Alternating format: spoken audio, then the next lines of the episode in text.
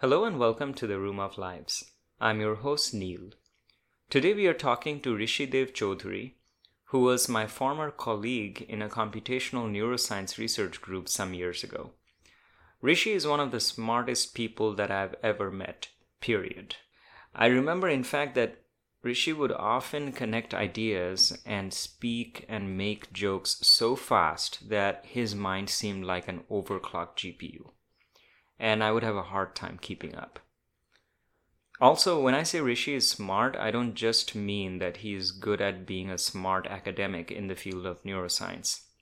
As this conversation will probably reveal, he has incredible curiosity, talent, experience, and wisdom across a wide range of intellectual, artistic, and spiritual pursuits. Okay, let's have a broader introduction that I have adapted from his blog at Three Quarks Daily. Rishi was born in Colombo, Sri Lanka, of Indian parents, and grew up in Bangalore, India, before going to college in Massachusetts, where he had a suitably unfocused liberal arts education. Afterwards, he drifted about India and briefly worked as a journalist for a paper in Kolkata, interviewing local celebrities and struggling artists.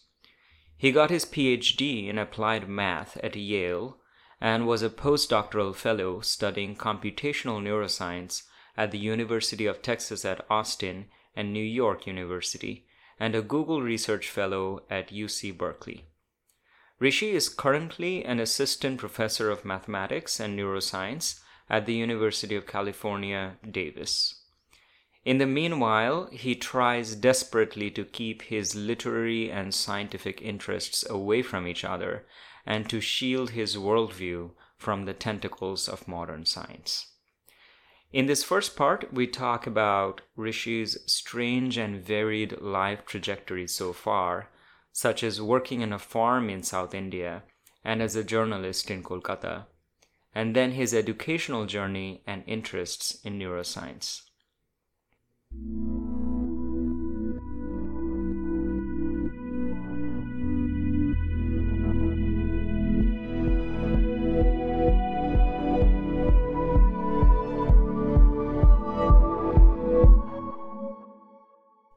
All right. Are we ready? Yes. Yeah. Okay. Well, thanks a lot for uh, doing this podcast. How much, uh, how much longer are you in Austin? I'm in Austin for about four or five weeks more. Mm-hmm. Okay. I'm heading back to India for a few months, and then moving to California. Okay. Um, so um, I took the points that you mentioned in the email, and I kind of rearranged them a little bit. Introduced a couple more questions of my own, um, but since um, we don't really well I- usually don't have time to go through them with the guest before the podcast. So some of these are going to be oh hey rishi you wanted to talk about this. What is it that you wanted to share? Okay. So um man it's already getting kind of hot i think. Is it fine? Okay. All right. So let's start with a uh, sort of biography of sorts. So where were you born? Where did you grow up? What was your schooling like? What places did you live in uh, what kinds of work have you done until now um, etc Okay. Um, so I was born in Sri Lanka, in Colombo. My parents both grew up in Calcutta, but they moved around a lot, and they were in Sri Lanka for five years. Um, they really loved it. We left when I was about two because the civil war was starting to get pretty crazy. mm-hmm. So I think you know I think they would have stayed if they could have. Um, and we moved to Bombay for a few years, and then to Bangalore. And Bangalore at the time was this relatively small, sleepy town, just part of the reason my parents moved there. And while I was there, you know, it exploded into this huge metropolis. But I grew up the rest of my life from the age of about seven until I was eighteen in Bangalore.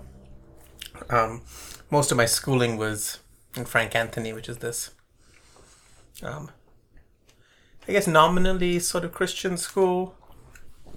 Um, pretty big, you know, a little rough and tumble, like people from all walks of life, and so I really valued that kind of broad Mm-hmm. diversity. And then for my last two years, I went to an international school because I was, you know, I thought I would study abroad. My parents didn't send me to that at the beginning because they thought I'd become a brat if I went to a fancy school. Um, and that school was very good for me intellectually. I think it kind of helped sharpen some of my interests. I then took a year off after school, spent some time with my family. I was also recovering from some, um, you know, it was just, it had been a hard year for various reasons. I'd been pretty anxious. I think I needed some time to decompress before I made this big life change. And then I went to college in Western Massachusetts at a place called Amherst, which was this small liberal arts school tucked among really beautiful woods. Was it the University of Amherst? It was Amherst College, Oh, okay. which is kind of smaller, but and only undergrads. Hmm. But they have a lot of. And that was a great place too. I went in wanting to study physics and philosophy, and I stuck with the physics. I ended up dropping the philosophy because it felt like I was using the same part of my brain a lot, and so I took lots of, you know, literature and Spanish and kind of hippie dance classes instead. Um, and it was a really great place to study philosophy because it, sorry, physics, because it was a very broad education but had a very good physics department. And so even though I didn't, you don't take as many physics classes, maybe something like a third of my classes were in physics, but I still feel like I got a lot out of it. Mm-hmm. Um, So you got an undergraduate degree in, in physics? in physics, so Okay. it's technically a BA. mm-hmm. Um, and then I moved back to India for about a year and a half. I thought I wanted to go to grad school, but I wasn't sure. I had all these sort of various interests. Um, I wanted to study more yoga. I'd been reading a lot of Marx and wanted to, like, kind of do more social work. Um, and so the first thing I did was I moved back to Bangalore and I started living and working on this farm outside the city with this guy who ran a women's health nonprofit and also ran a silkworm farm and also was or claimed to be you know, a yogi who did a lot of various kinds of breath and body work and meditative practices. And so I wanted to study under him. Um, he was pretty radical. I wanted to. Know, This get was a- a guy from somewhere in Europe? no, he was he was South Indian. His name was Kumar. This yeah, this was a farm just outside Bangalore. Okay. Um, and so he'd been involved in I was just reading earlier uh, your blog.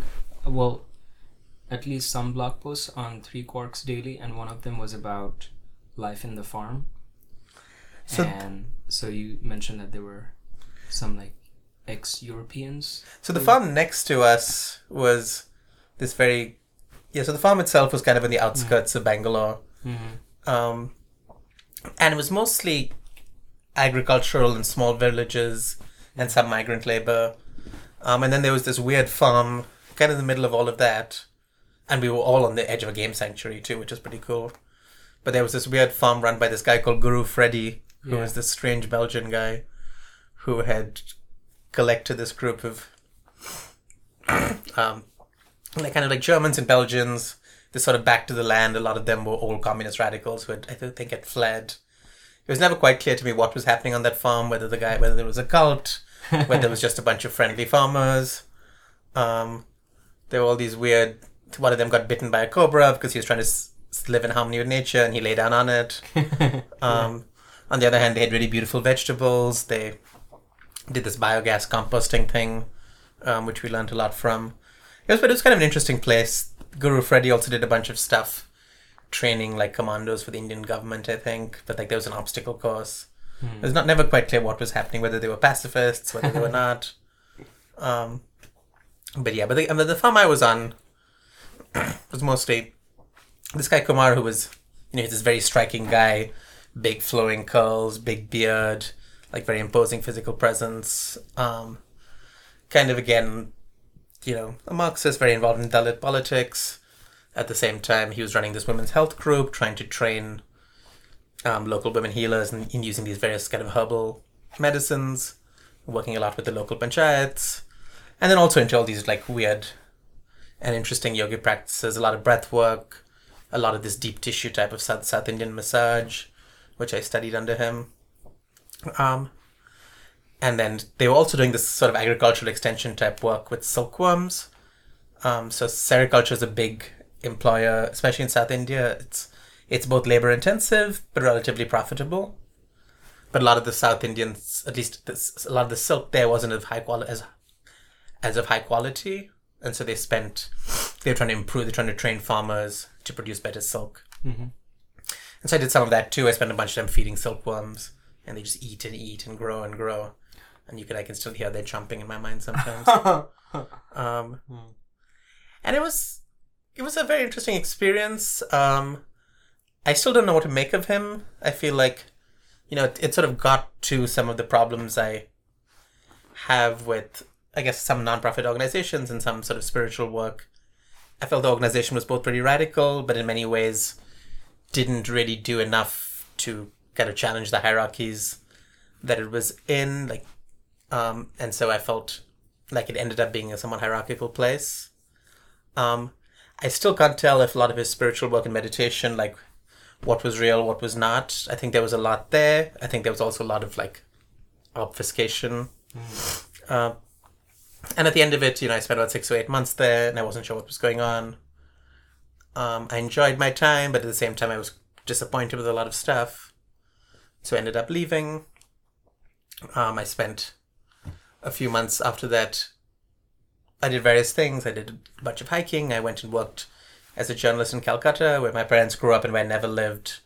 And that, as you know, is a fascinating city. And so it was a really good excuse to kind of wander around the city, do a bunch of writing, um, I've had this long-standing project to write some combination of a cookbook and a murder mystery, which kind of started then.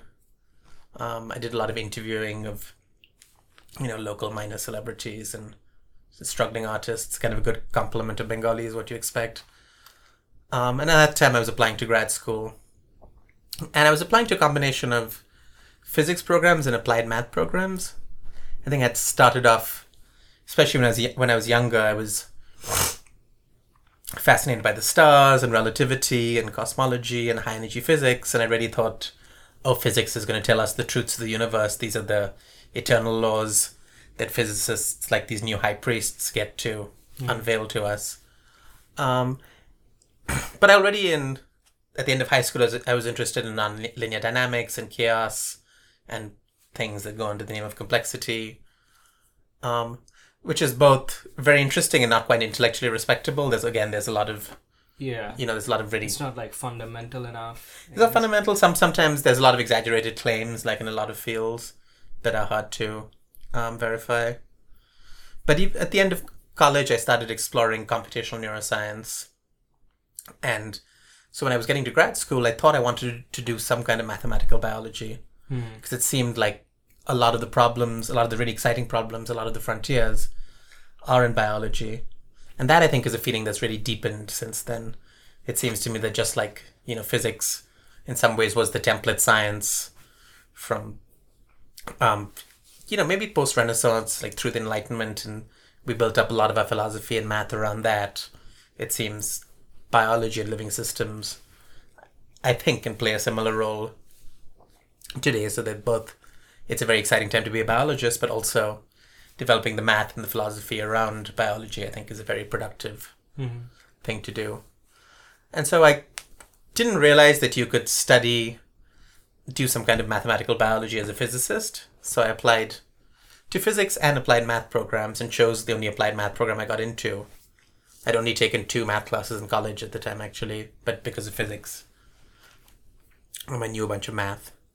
And so then I went to Yale for grad school and I spent six years there. I spent a bunch of grad school trying to wander, wandering around, trying to figure out what I was really interested in. I started out as a systems biologist or doing a systems biology rotation. I tried thinking about evolution. Um, and then I found my way back to the brain. And it, it does seem like the brain is the most, you know, if you're going to pick some, I don't know, square meter or a square, a few square feet, cubic feet, of interesting matter. The brain seems to be about as interesting as you can get. Um, so six years in New Haven, which was a small town but a very charming town, was one I really grew to like. Um, there was a lot of rich local culture, a lot of rich university culture. I felt like I had a great community there. I lived in a big six-person house with a bunch of grad students, large backyard where we grew lots of vegetables, lots of dinner parties. It felt like a pretty rich time in my life. Um, I then spent a year in New York with a brief stint in Shanghai because my grad school advisor was moving to NYU to help set up their campus in Shanghai. And he said, why don't you come along, you know, spend.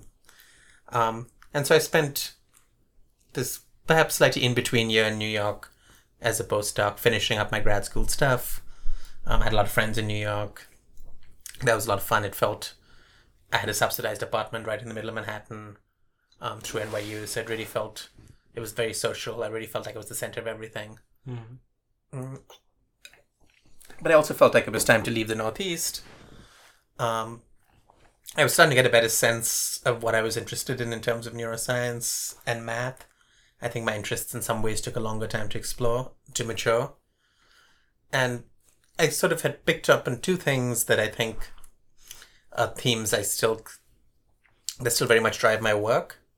Um, and so the first is, I mean, I think neuroscience is getting to the point where we can start to, there's often been a bit of a gap between theories and data because things in neuroscience emerge from the activity of millions of neurons. Most in most data, we can only record a few, and we try and frame our theories at the level of these collectives. And so there's this big gap. How do you get from one to the other? And so, in a lot of parts of neuroscience, you've either had theory or you've had data analysis, and they haven't really talked to each other as much as they could have. Um, and it feels like the field is getting to a point where we can start to frame and test theories that are informed by population level data. Um, and I think that's you know, that's this is sort of a growing part of neuroscience. I think it's a very rich intersection. Mm-hmm. There's a lot of interesting both methodological work to be done, um, but I think it kind of, I think it's it's sort of creative in a very interesting way because you're still working with data sets that are really a tiny sample of the space of possibilities, and so our theories are still pretty under constrained, um, and there's probably a lot of noise. And so figuring out how to match these things together at that level, I think, is very interesting. Mm-hmm. And so that's one piece. And then the second piece is thinking about collective computation, thinking about the brain through the lens of randomized distributed algorithms. Um, kind of driven by ideas in computer science and modern developments in math. But again, there's this idea that you have this huge collective of millions of neurons that are all getting getting together to, to do something any individual neuron has access to only some small piece of this much bigger computation. There's lots of noise in the system. Neurons can be unreliable. Most neurons don't even talk to each other. And yet, somehow, this whole distributed network is able to do things and is able to do everything that underlies all of our thoughts and feelings. And I think, you know, there's one of the theoretical barriers, one of the barriers I talked about earlier was we don't have enough data. But equally well, I don't think we have the ideas, our intuition is very much set up to think about systems with a few small pieces that do a job reliably. Mm-hmm. You know, like in a small company, or like even if you're thinking of what you have to do for your day, mm-hmm. you know, you break it up into a few moving pieces. Mm-hmm. And it feels like the principles for these distributed systems are going to be radically different. And at the same time, I think there's a lot of really interesting work coming out of computer science and math, thinking about randomized algorithms, thinking about distributed computation, thinking about the possibilities of large networks. Um, and so there's this very fertile sort of ferment of ideas um, that I'd love to work in. I think there are also interesting connections to you know bits of philosophy, bits of um, I guess we've talked about a little bit ideas from Buddhism. I think we sort of assume in these big collectives that there's some organizing center, there's some self that kind of keeps everything going and we do this even in our language. We says, "Oh, the brain does X, the brain mm. does Y," but there really is no brain. There's a bunch of neurons doing something. Mm. Um, and so I'm very interested in the conceptual categories that allow us to think about these collectives without either fixing them into a single entity or without letting everything else dissolve. Mm. Um, Identifying the right level of abstraction. That, that or moving between to... them, or kind of mm. holding the abstractions lightly. Oh, and I, so I guess I went off on a tangent, but that's mm-hmm. kind of how I came. That's it. so. I was looking around for groups that worked on both the kind of narrow, the slightly narrower objectives. That I wanted to learn how to do population data analysis in neural data sets because I hadn't done that, and I wanted to think about neuroscience through the lens of algorithms. Um, and so that's when I came to Austin, work with Ila Fiete, who is one of the, I think one of, one of the few groups doing both. Mm-hmm. Um, and so I've been in Austin for about four years. I spent six months earlier this year in Berkeley on a Simons program, thinking about brains and computers. Um, and I'm going to be starting at UC Davis in March as an assistant professor in, in neuroscience and in math. Thank you for visiting the Room of Lives. In the next episode, we talk about Rishi's life experience of being suspended between cultures.